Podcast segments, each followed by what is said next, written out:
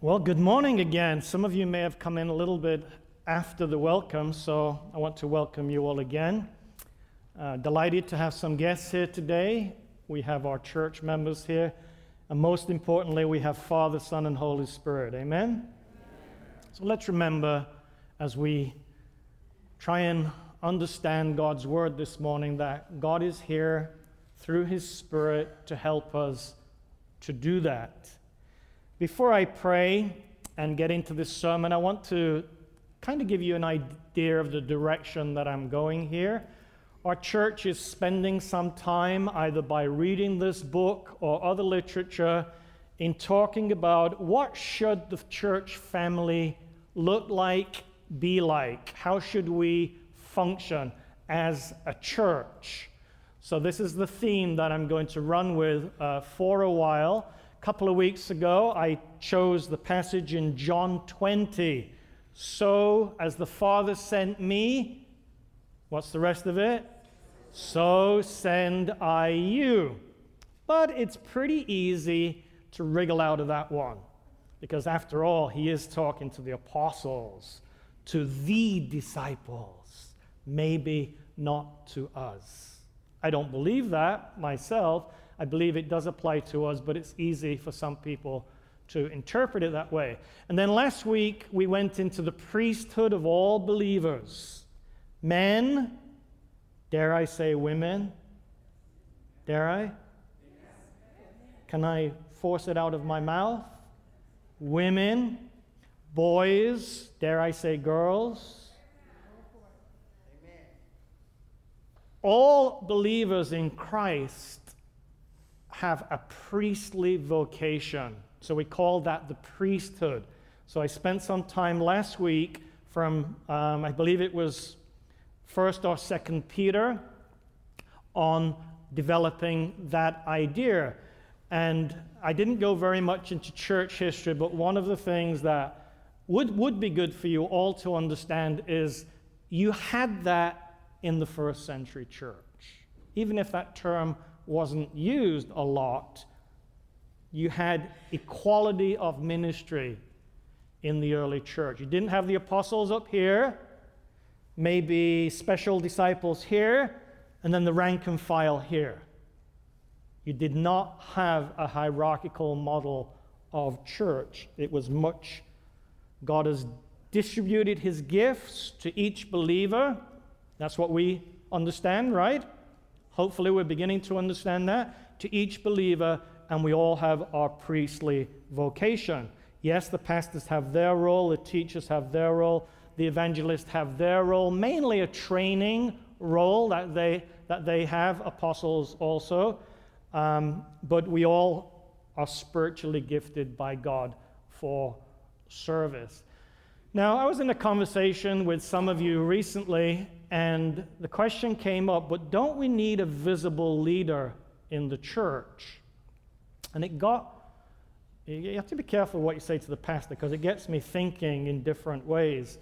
And so I started and I thought, okay, I'm going to develop that, try and develop that into a sermon. So that's the direction I'm going to go this morning. I'm going to talk about the body and the head of the body and what the Apostle Paul means by that. And I think that will help us in our understanding of what the church family uh, really should be about. I did remember that in the Old Testament, that uh, one of the major issues with the nation of Israel is that they wanted a leader like the surrounding nations.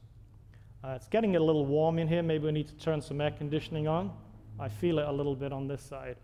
So you guys can sweat over here. We'll stay real cool over here. I think I'll just preach from this side this morning. So let's make sure the air conditioner's on both sides. And, um, and so this morning, what I want to talk about, I'm going to tell you the direction that I'm going because it's not going to be the, the easiest language to follow, some of the language that Paul uses. But the idea is this that, that he likens the church to a body, and the body has a head. That's the direction that we're going to try and understand the implications of that statement. Let's pray. Gracious God, as we open your word this morning and as we try to, to grasp um, what you're really wanting to do through those who believe and trust in you. Pray that your Spirit will be here, Lord, to be our teacher and help each one of us to be have fruitful ministry for you. In Jesus' name we pray. Amen. Turn to the book of Ephesians in the New Testament. If you're using the Bible in the pews, I will give you the page reference unless somebody can find it quicker than I can and tell us what that is. So we've got Galatians and then Ephesians, and I'm going to go with chapter 1. So this is on page 1818.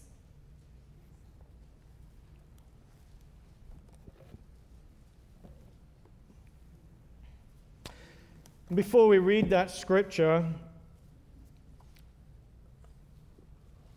as I just said to you a moment ago, what is the church? Now, the, when we talk amongst one another, we talk about the church as a building. That's not what Paul is talking about in the verses that I'm going to read in a few moments. So we talk about the church building as being the church, possibly. Some of us speak of a denomination like the Lutheran Church, the Seventh day Adventist Church, the Presbyterian Church, a denomination. Some think of the church as a social club. In fact, it's very interesting, and Walter, you'll be interested in this, because Walter is studying about how to reach missing members. Just like Wally was talking about in the offering this morning about this individual. Imagine getting to 78 years of age and you have kind of lost your way with the church. So we need to pray for people like that, don't we? We need to do a lot of praying so that they can see the truth and, and follow it. So when I've talked with friends who have left the Seventh day Adventist church who actually went through college and seminary with me, studying to be pastors. They no longer believe in the Seventh day Adventist message. They don't want to call themselves for sure Seventh day Adventist. They do not believe in the Christ- Christianity anymore. They do not believe that there is a God. And they most certainly do not believe in the Bible. Now, that's a huge shift, don't you think? Going to class each day, studying the Bible, putting so much money into it, so much time into it, big commitment, and then some years down the road, not even wanting, not believing that anymore. But I said to them, Is there anything that you miss? And they said, Yes, we miss the social side of the church. So for some people, church is a social club. Now, I know that the church should has, has um, a social component, but we should not think of it as some kind of country club. Um, some look on the church as a place to be entertained. That's pretty common in North America now. Uh, some biblical language, it's called a household or a family. I kind of like that imagery. Um, again, in the book of Ephesians, it's called a bride. In John 15, it's called the vine and branches. And then, of course, we spent months going through the book of Acts. How would we think of the church in the book of Acts? Well, for me, it would be a place of power or a people of power. But here in this passage, we will see Paul likening the church to a body. So the verses I want us to focus on are in chapter 1 of Ephesians, verses 22 and 23. And God placed all things under his feet. Who is the he? The Lord Jesus Christ, and appointed him, the Lord Jesus Christ, to be head over everything for the church which is the Lord Jesus Christ body, the fullness of Him who fills everything in every way. I love verses that are hard to understand. I love to stretch this little gray matter of mine and lean upon God and say, Lord, you've put it in there, and I know that slaves read this or had this read to them because they wouldn't have had a copy. And I'm sure that most slaves were not very well educated, but they had been spiritually born again by the Lord Jesus Christ, by the Holy Spirit. And so, if they are supposed to understand it, then I'm supposed to understand it, right? And don't be afraid to wrestle with challenging statements in Scripture, challenging doctrine and teaching. It's the way to grow. So, all of these pictures help us to understand something of what Christ is doing in the church, but the one that's mentioned specially here is the word body and the emphasis on head. Now, I want to stay right from the beginning so that we're clear on this that God has always appointed leaders in the church. And we don't have to go anywhere outside of just the book of Ephesians to see that. We can see later in chapter 4, where, by the way, in verse 15, he also speaks of the head. So it comes up at least twice in this book. And there he talks about that God has appointed apostles, prophets, teachers, pastors, and so on, evangelists. So we know that there is leadership just by working our way through the book of Acts. We have seen that. But I don't know of anywhere where any human being, man or woman, is called the head of the church in the Bible except as it applies to the Lord Jesus Christ. And if that's true, then the onus upon us is to say, why is that so? Because if you look at something like the Catholic Church, and I don't want to put words into their mouth and, and make them uh, say things that maybe they wouldn't intend, but it seems to me that they feel that the Pope is the head of the church. And it scares me when I hear Seventh day Adventists say, yeah, the General Conference president is the head of the church. When we, I know what people mean, but when we say that, we're not thinking biblically. And God wants his people to think biblically so you can reason from cause to effect. And when you get an abuse, which, which in my opinion is an abuse of the church family, with this strong, authoritative, hierarchical model with popes, bishops, priests, and then who are all clergy, special class of people, and then the rest, multi millions of them, are laity, different class, usually spoken of as an inferior class, then I'll tell you categorically that you have something that is as unbiblical as it is possible to be. So, what are the implications and what is Paul trying to portray in chapter 1 here in these verses that we're looking at? And maybe we should look at chapter 4 too, even though I'll spend most of my time in chapter 1. In chapter 4, verse uh, 15. He's just spoken of us as the church members not being like infants tossed back and forth. Verse 15 Instead, speaking the truth in love, we will in all things grow up into Him who is the head, that is Christ. So that's very specific, isn't it? Kind of interesting, uh, kind of similar to what we read in chapter 1, but maybe a little bit more detail here. From him, the whole body, joined and held together by every supporting ligament, grows and builds itself up in love as each part does its work. So here's the picture the church family is likened to what? I, I don't hear you. A body, likened to a body, a human body. Think of a human body, if that helps you. Likened to a body. And that body is headless or has a head? Has a head.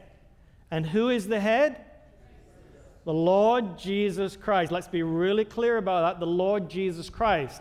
So when Jesus was on this earth, he had a body. Before he came on this earth, did he have a body? Ooh, that got a mixed reaction. Well, the scriptures teach that God is spirit. So it's probably smart to say, no, God was spirit, and when he came on this earth, he took a human body. We call that the incarnation. So he took this human body, and then he lived with the disciples, as you know, did his public ministry, and um, tried to explain to them about what the church family was supposed to be like, but they didn't really catch that. Uh, wow, that was three and a half years, and they didn't get it. How long is it going to take us at Anderson to get it? Let's say three and a half weeks, just to encourage the pastor. So it doesn't take too long. Three and a half weeks. Okay, I can live with that. They didn't get it. And then eventually we know that when the Holy Spirit was poured out and Jesus, after his resurrection, did a lot of explaining, give him a lot of Bible study, and then eventually the Holy Spirit was poured out, then we think they were kind of getting it. Even though Peter had a few stumbles along the way with the Gentiles, they pretty much started to understand what the church family uh, was supposed to be. So the picture we have is we, the believers, are the body, the church family, and the Lord Jesus Christ, God Himself, through the Lord Jesus Christ, is the head. So when Jesus was on this earth with this physical body that He had, He started to tell the disciples, I'm going away. Whoa, did that slow them down? They got to like this guy. Don't you find that as you get to rub shoulders with Jesus, you kind of like him? Don't you find him a very attractive person? We don't have to defend Jesus. He's just very attractive. He will draw people to him if we exalt him the right way. So he said to them, It's to your advantage that I go away. And they said, You want to run that by me again? Pardon? Get real, Jesus. How can that be? And of course, we know from the book of Acts how it was. The Holy Spirit would be poured out, the life of God, the ministry of Jesus would be poured out through the Holy Spirit. Well, who does the Holy Spirit enter? The believer, the Christian, the one who's following Jesus. They need to be born again, right? filled with his Holy Spirit. We saw that over and over and over again in the book of Acts. So, the life, so another way of explaining that, that might actually be more helpful for us, is to think of the life of Jesus dwelling within the believer. Now, that has a lot of implications, not just for holy living, as we studied at 9:30 this morning from Thessalonians, but also for mission. In other words, the Anderson Church's mission, ministry, service should be like whose? Because Jesus is living within us through the Spirit. And we have Matthew, Mark, Luke, and John to learn about the life and the ministry of the Lord Jesus Christ. Those of you who gain a blessing from Ellen White's writings have Books like Desire of Ages, a classic. I still love reading Desire of Ages. What, what are you talking about, Pastor? Well, it's a book, a devotional book on the life of Jesus. You can learn a lot about the person, the character of Jesus, and how he served humanity and how he served God. From a book like Desire of Ages. Ministry of Healing is another really good. So we have some tremendous resources at Adventist, don't you think? But are we putting it into action? Is the life of Jesus permeating our congregation? So he goes and he ascends up to heaven, and they see, yeah, he, he really did mean it. He really is going away, and then he disappeared. And then we, we kick in with new terminology and we call him, and of course the question comes in what is Jesus doing in heaven? So we call him our high priest, or we might call him the mediator between God and man. All of that terminology is used by different uh, Christians that belong to different denominations. And what's happening here is the Lord Jesus Christ, as mediator, as the God man, is pouring his life. So it's like the picture, well, you didn't see the picture that I showed the children. Do you want to see it? Aren't we a visual society? We want pictures, Pastor. All right. It's a naked man. Can I still show you? But you're just seeing the back of him, so it's not that bad. So here he is. This is what the children looked at.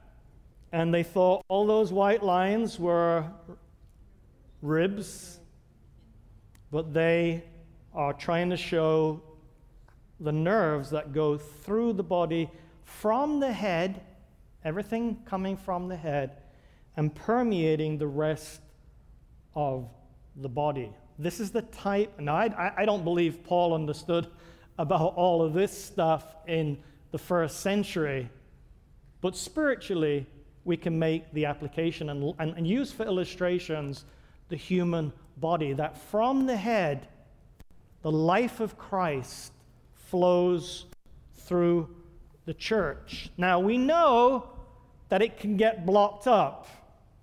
We know it can get slowed down. And we could have many ways of illustrating that. But let me quickly move through some points that, as I was studying this, emerged from these verses. The first one is we are joined or united to the Lord Jesus Christ in an organic, vital way. Organic. I want you to write that word down, put it in your head. An organism like the human body, something that's living, something that's interconnected. That's the imagery that Scripture's trying to get over to us. It's not something lifeless, it's not something static, it's certainly not spectator it's involvement, it's the energy of Christ. When I was born again, late at night, in the bedroom of my parents' home, ah, such a sense of peace and oneness with God. So I don't think of that as energy. It was, but I don't interpret it that way. But boy, did I spring out of bed pretty fast the next morning, get on my bike, cycle to work, and just tell all these pagans about Jesus. These were my buddies. These are the guys I work with. They were a rough, uncouth group of men. And I was very much one of the boys the day before. But not this day. Because now I'm converted. Now I'm born again. Now I'm born of the Spirit. Now I have the life of Jesus flowing through me. Now I want to tell everyone about Jesus, and I pretty much did that. Didn't get a whole lot of positive response, but I can definitely say the energy, the vital force from Jesus was coming through me. Is that what Jesus means when he says, Don't neglect your first love? That early passion that you have, should it diminish the longer you knew? Can you tell me this? Can, can any of us conclude, would we even think about it? That the d- disciples loved Jesus less after three years than at the beginning. It's kind of ridiculous to even say it that way.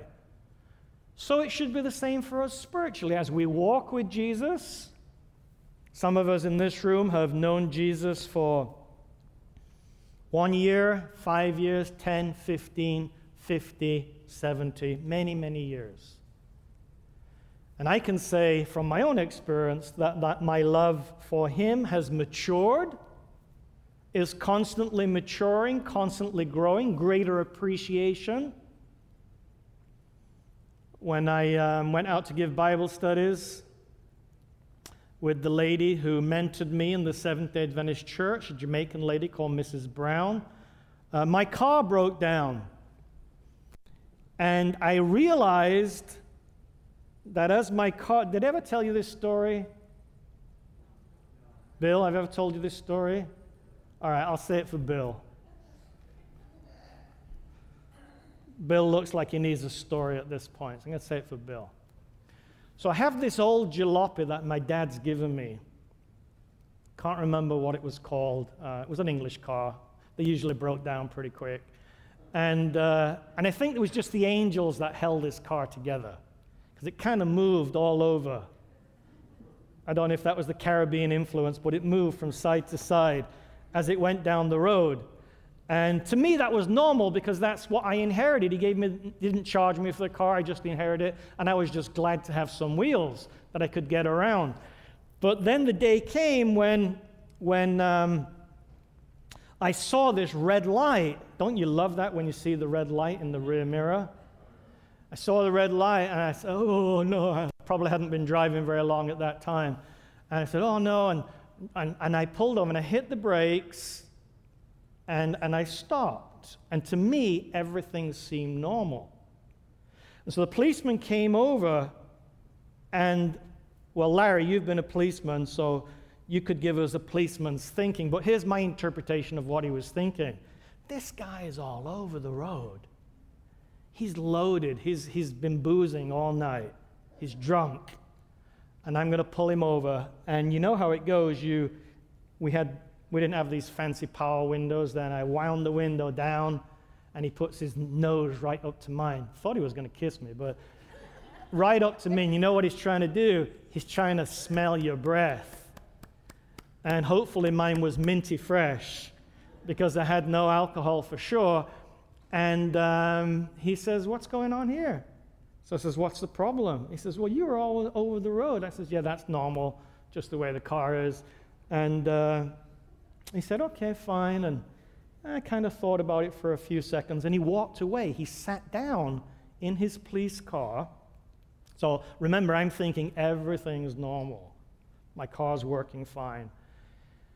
He's checked me out, no, seems to be no problem, and he comes back. This is where it gets interesting. He came back and he said, um, Let me try your brakes. Now, I'd hit the brakes, and for me, it's kind of stopped as it should.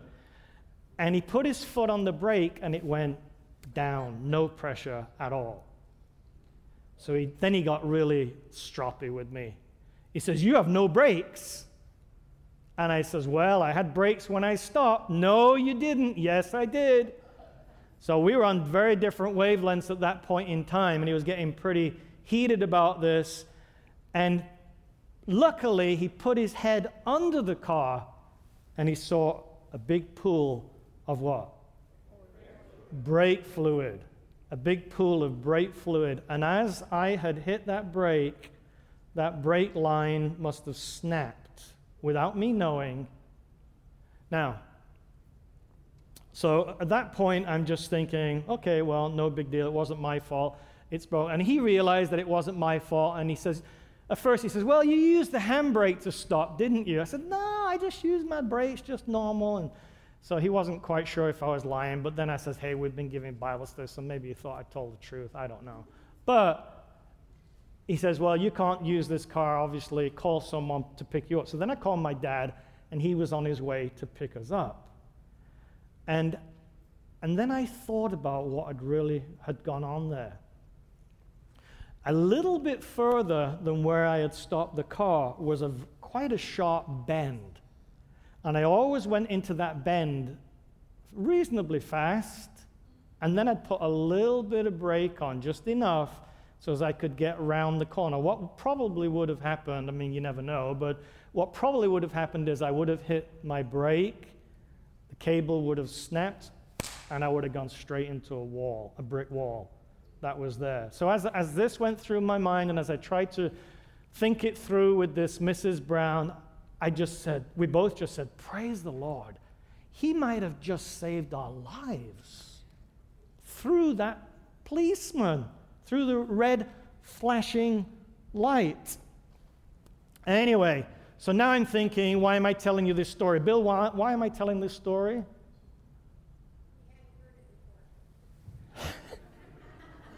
Yeah, he hadn't heard it before, but there must be a point of why I share it. So the car was moving all over the place, and, and I realized that God pretty much possibly saved my life right there at 20 years of age. And I just thank God, we both did, praise God, right there in the street waiting for my dad.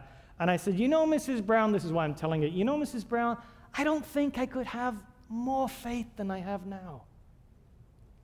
And she just smiled and laughed and probably thought, ah, oh, young Christian, what do you know? Was I sincere? Was I genuine? Was I full of the Spirit? Yes, yes, yes, yes. But I was a babe in Christ. I had not matured. I had not grown. And one of the points that Paul makes in both of these passages is that we need to grow in Christ. Now, we have many ways of talking about growth in Christ. But here, in my first point, we are joined, we are united to the Lord Jesus Christ in an organic, in a vital way. So when I think of Jesus as being the head of the church, I don't think of him as being the head of the church in a symbolic way. I think of him being head of the church in an organic way.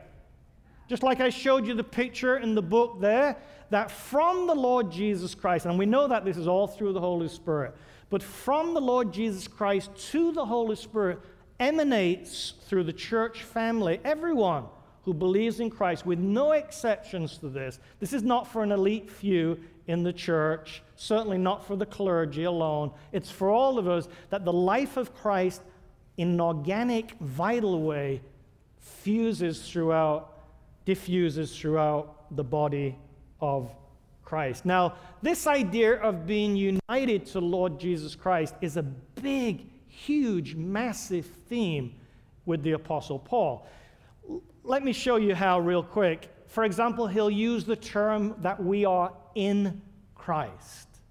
Have you ever tried to count how many times that phrase is used in the Bible? Now, it's not like Paul invented this, even though it is kind of special to him in the New Testament. Jesus Christ said the same thing. If you turn to John 15, open your Bible to John 15. Keep your finger in Ephesians, though, because we'll be back to that. John 15. So you got Matthew, Mark, Luke, John in the New Testament, chapter 15. And Jesse, this is uh, kind of related also to a question that you asked me earlier this week. Jesus says in John 15, Who is the true vine? So, so here we don't have body language, we have vine and branch language. I am the true vine, my father's the gardener. He cuts off every branch in me that bears no fruit, while every branch that does bear fruit, he prunes so that it will be even more fruitful. So if I ask the question, are Christian believers, are we supposed to be fruitful? Yes or no? Yes, quite clearly, we should get that. You are already clean because of the word I've spoken to you. Remain in me, and I will remain in you. Here's the organic kind of language. No branch can bear fruit by itself, it must remain in the vine. Neither can you bear fruit unless you remain in me. I am the vine, you are the branches. If a man remains in me and I in him, this is all about relationship, he will bear much fruit. It's inevitable because the life of Christ is in you. Apart from me, you can do how much? Apart from me, you can do nothing. And I will, I will piggyback off that and say, Anderson Church, I know some of you really want this church to grow. You really want this church to be a light in a dark community, but we can do, we can do lots of activity. You're going to hear a lot of discussion about ministry and service, but it's not all the life of Christ. You can have very, very active churches that are not having the life of Christ flow through the church members. But if the life of Christ does flow through every church member who's involved in service, we will bear much fruit which will bring glory to our Heavenly Father, the Bible teaches in other places, and we will fulfill our purpose of why we are brought into the family of God. In 1 Corinthians 12 13, he says, For we were all baptized by one Spirit into one body. So, the first point, we are joined, we're united to the Lord Jesus Christ in an organic, vital way. The second point, the Lord Jesus Christ is head of the church, head of the body. Not so much emphasizing that he has authority, which of course is true, but rather that he diffuses the life of God through the church members. He is the source, the life source. So, in other places where Jesus says, Without me, you have no life in you, talking about spiritual life. Without me, you have no spiritual life in you. To reject Jesus is to reject life. He is the source of life, not just physically, but primarily spiritually. So we wonder why people go astray when they don't spend time with Jesus. Pretty easy to figure it out if we think of some of the implications of these verses here that we're dealing with this morning. Also, another point is the Lord Jesus Christ fills the body, the church members, with his own life. Uh, Paul uses the language, his fullness fills the church. Now, that's understood in different ways. It's kind of uh, language that's a little hard to get a hold of. Um, there are different ways of understanding that. We certainly can say from 2 Peter 1 4 that we participate in the divine nature. Are we divine as believers? Are we divine as believers? No. No. So if we want to give you some, some Eastern mysticism, we would say yes. But if we want to give you biblical information, we would say no. But do we partake of the divine nature? Is there something of God within us, the life of God? Yes, absolutely. So we don't want people to say, well, Christians are no different than anyone else. They don't behave any different. They don't look any different. They, don't act any different. We should be different. Not just to be different, but because we have the life of Jesus within us. So that should manifest itself in the coming weeks, we'll talk about spiritual gifts. It certainly will manifest itself according to the gifts, but it could also manifest itself according to the fruits. Are you as loving as Jesus? But as you're connected to Him, you have the possibility of being loving, kind, compassionate person because you're connected to Him. And His fullness fills you. And there is a sense in which we could even say on this text, we could even say that without the body, now this is a little bit trickier, that without the body, Christ is not fulfilled. So he fills us. Most of us could come to grips with that, probably. A bit harder to think in some way he is not complete without us. And the only way you can really understand that, because God is God, He doesn't need any humanity, right? You could certainly look at it that way. But, but he is the God man. He has identified himself in a unique way with humanity. How long for? While he was just on this earth? No. This same Jesus will come back as you have seen him going to heaven. He has identified himself with humanity for eternity. That's a massive concept to try and grasp. So we're fulfilled within him, and perhaps he is fulfilled as he is the head of the body. What is true of the Lord Jesus Christ is true of us. Now, I realize I don't have a lot of time left. What is true of the Lord Jesus Christ is true of us.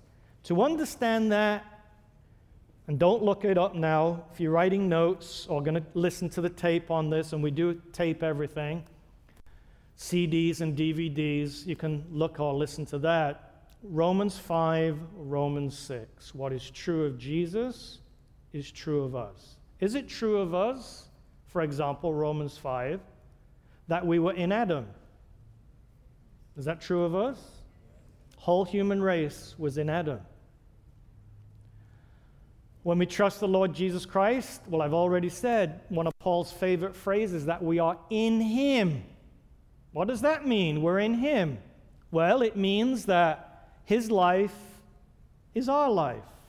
His death on the cross, our death on the cross. His burial, our burial. Did He rise from the dead? Have we risen from the dead? Well, hey, Pastor, Jesus hasn't come yet. How can we say that we've risen? Paul says we have. We've risen. We're sitting, again in Ephesians, we're sitting in heavenly places. When? In the future? No, now. You have to study Romans 5 6, Colossians 3 1, Romans 6 11, and Ephesians 2 5 and 6. That's the place where he says we're sitting in heavenly places now. So you may not understand it. I, I will give you that, especially it's the first time you've heard this. But let me share the scripture with you Ephesians 2 5 and 6. Verse 4 But because of his great mercy, his great love for us, God, who is rich in mercy, made us alive with Christ, even when we were dead in transgressions. It is by grace that you have been saved, and God has raised us up with Christ. So spoken of his death, his resurrection, and now his ascension, and seated us with him in the heavenly realms in Christ Jesus, in order that in the coming ages he might show the incomparable riches of his grace expressed in his kindness to us in Christ Jesus. We're on display, folks, before the universe. And sometimes the universe must look down here and say, What's wrong with those Christians? They seem so lifeless. They've lost their first love. They're Laodicean. Now, they're not saying that about those who are busy serving humanity, loving God with all their hearts and loving their neighbors as themselves. But there's a large section of Christianity that doesn't fall into that category. Some that are Seventh day Adventists for one day of the week, not Seventh day Adventist. We don't just drop our Christianity when we leave the sanctuary doors, right? We live it seven days a week. So, what is true of the Lord Jesus Christ is true of us, and my question is do you believe that? If you believe it and if you understand it, it'll transform your Christianity. Also, who is doing the working? Now, this is a real problem for some. Let me give you a text Philippians 2 12 and 13. Continue to work out your salvation with fear and trembling, for it is God who works in you to will and to do of his good pleasure. So we're saying that the life of God flows through the church members via the Holy Spirit. It, it gets them doing the ministry of the Lord Jesus Christ. He came to seek and to save the lost, to serve his Father, to serve humanity. That should be the tenor of our lives. If it's not, then we've kind of lost our way. But who's doing the work? Is it let go and let God, which is often a way of explaining these things? Well, if you understand Scripture, you could never say let go and let God. Because God is working. Didn't I say that the life of God is going from the head through the body? But we have to exercise the muscles.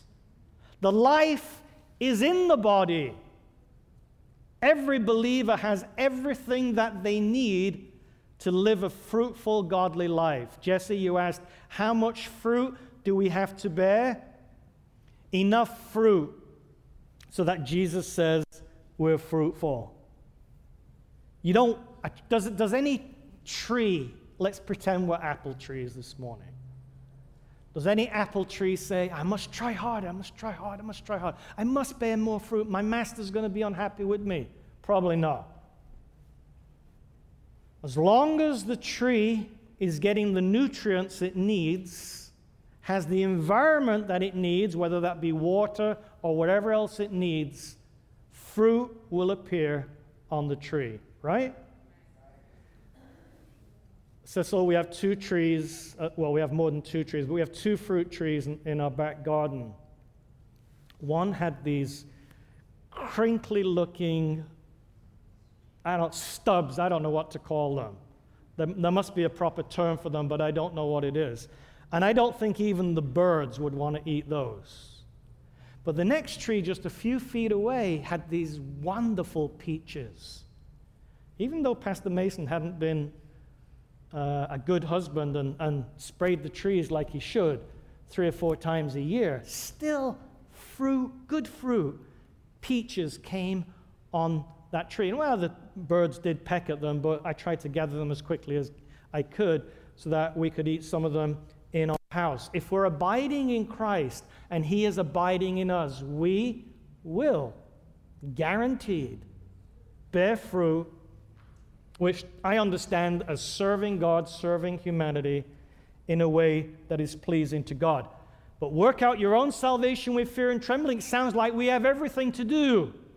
No, because it is God who is working within you. So God sends the life, the energy, the life force, the power through the body, and we have to start exercising those muscles. Start giving Bible studies. You want to understand about biblical teaching? Start teaching other people. It's a great way when they start asking you some interesting questions. It's a great way to grow and to learn. You go back home, you hit the books, you start learning, and then you realize that there's only a few objections. And I guarantee anybody in this room who would do that for three or four months would learn extremely quickly how to witness and share the Lord Jesus Christ as, he, as I believe He wants all of us to do without exception. So, who does the working? Well, on one, in one sense, we could say, well, God does everything. Now, God supplies everything that we need. We have our part to do. Holiness, sanctification should never ever be explained in a passive way. It is always active. We work out what He has already worked in us. So, our relationship to the Lord Jesus Christ guarantees us certain things if you get nothing else from this sermon, that we are joined to Christ in this organic way, that should give you security.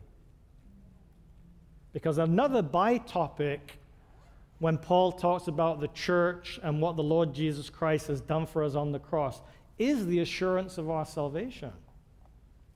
There's no way that anyone in this room is going to be fruitful for God unless you really believe in the depths of your heart that God is always for you, never against you.